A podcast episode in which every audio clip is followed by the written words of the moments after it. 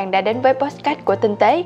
Tình hình đại dịch Covid-19 trong nước những ngày gần đây đã bắt đầu trở lại căng thẳng với những ca nhiễm mới được phát hiện.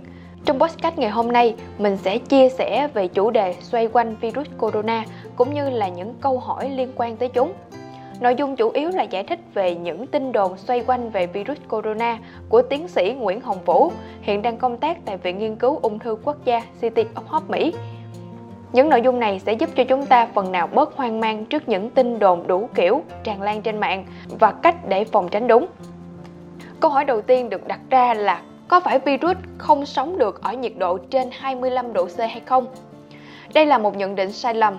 Cơ thể con người lúc nào cũng duy trì ở mức là 37 độ C và lúc sốt chúng ta có thể lên tới là 40 độ C hoặc hơn. Ở nhiệt độ đó, virus vẫn có thể sống tốt trong cơ thể của vật chủ. Virus chỉ chết trong cơ thể khi hệ miễn dịch của chúng ta nhận biết chúng, tấn công tiêu diệt chúng và các tế bào chứa chúng. Bên ngoài môi trường vật chủ, virus sẽ dễ bị chết, thông thường chúng chết chỉ trong vài phút cho đến vài giờ. Tuy nhiên thì ở điều kiện môi trường như là nhiệt độ thấp và độ ẩm thấp thì có thể kéo dài thời gian sống của chúng. Trong một nghiên cứu năm 2011 về khả năng sống của virus SARS ngoài môi trường thì người ta thấy rằng virus khô trên bề mặt nhẵn giữ được khả năng tồn tại trong hơn 5 ngày ở nhiệt độ từ 22 đến 25 độ C, độ ẩm 40 đến 50%. Đây là môi trường phòng máy lạnh.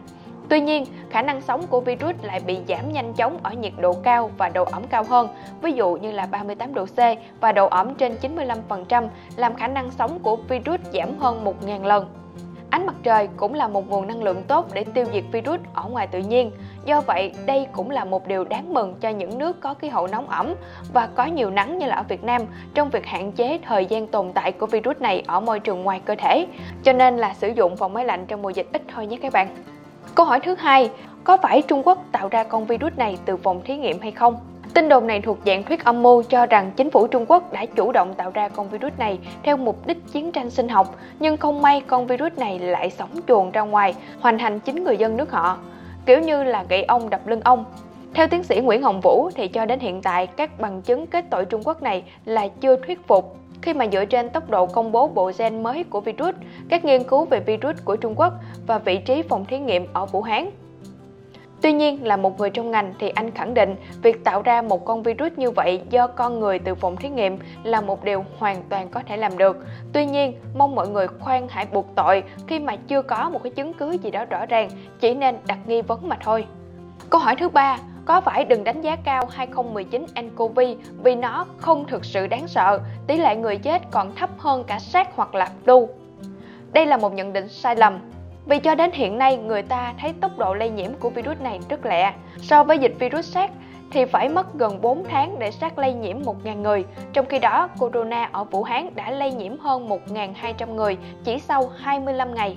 Việc lây nhiễm từ người sang người đã được khẳng định và nghiên cứu gần nhất càng làm tăng thêm sự lo ngại cho thấy virus mới này có thể lây lan ngay cả khi người bệnh chưa có biểu hiện bệnh, nghĩa là trong giai đoạn ủ bệnh. Đây có thể được xem là một yếu tố quan trọng và nguy hiểm giúp tăng khả năng lây nhiễm của loại virus này. Số lượng người bị nhiễm tăng nhanh cũng đồng nghĩa với việc là tổng số lượng người chết do virus này cũng tăng theo.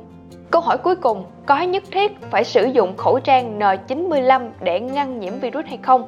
Cùng với dịch virus corona bùng nổ thì thị trường khẩu trang cũng trở nên nóng hổi không kém mọi người đã đổ xô đi mua khẩu trang từ đơn giản như là khẩu trang y tế tới đặc biệt hơn và mắc tiền hơn như là khẩu trang N95 được cho là có thể lọc bụi với đường kính 300 đến 750 nanomet. Ở đây, tiến sĩ Nguyễn Hồng Vũ đã giải thích là các bạn nên nhớ virus có cấu trúc rất đơn giản và có kích thước rất nhỏ, trung bình chỉ khoảng 100 nanomet. Với kích thước này thì chuyện virus lọt qua khẩu trang N95 là chuyện bình thường. Tuy nhiên, mục đích thực sự của khẩu trang trong việc ngăn ngừa truyền nhiễm bệnh là ngăn ngừa các hạt nước có chứa virus văng ra từ người bệnh qua việc hắt xì hay là việc ho. Theo một nghiên cứu năm 2013 thì các hạt dịch này có kích thước từ khoảng 75 tới 360 micromet. Một micromet thì là 1000 nanomet. Do đó có thể dễ dàng bị giữ lại bởi các khẩu trang y tế thông thường với khả năng lọc hiệu quả các hạt có kích thước trên 5 micromet trở lên.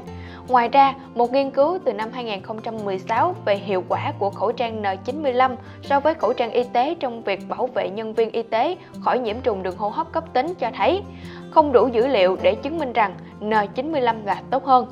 Tóm lại, theo ý của tiến sĩ Nguyễn Hồng Vũ thì bạn không nên tốn tiền chạy mua khẩu trang N95 nếu như khả năng kinh tế và tình hình thực sự không cho phép.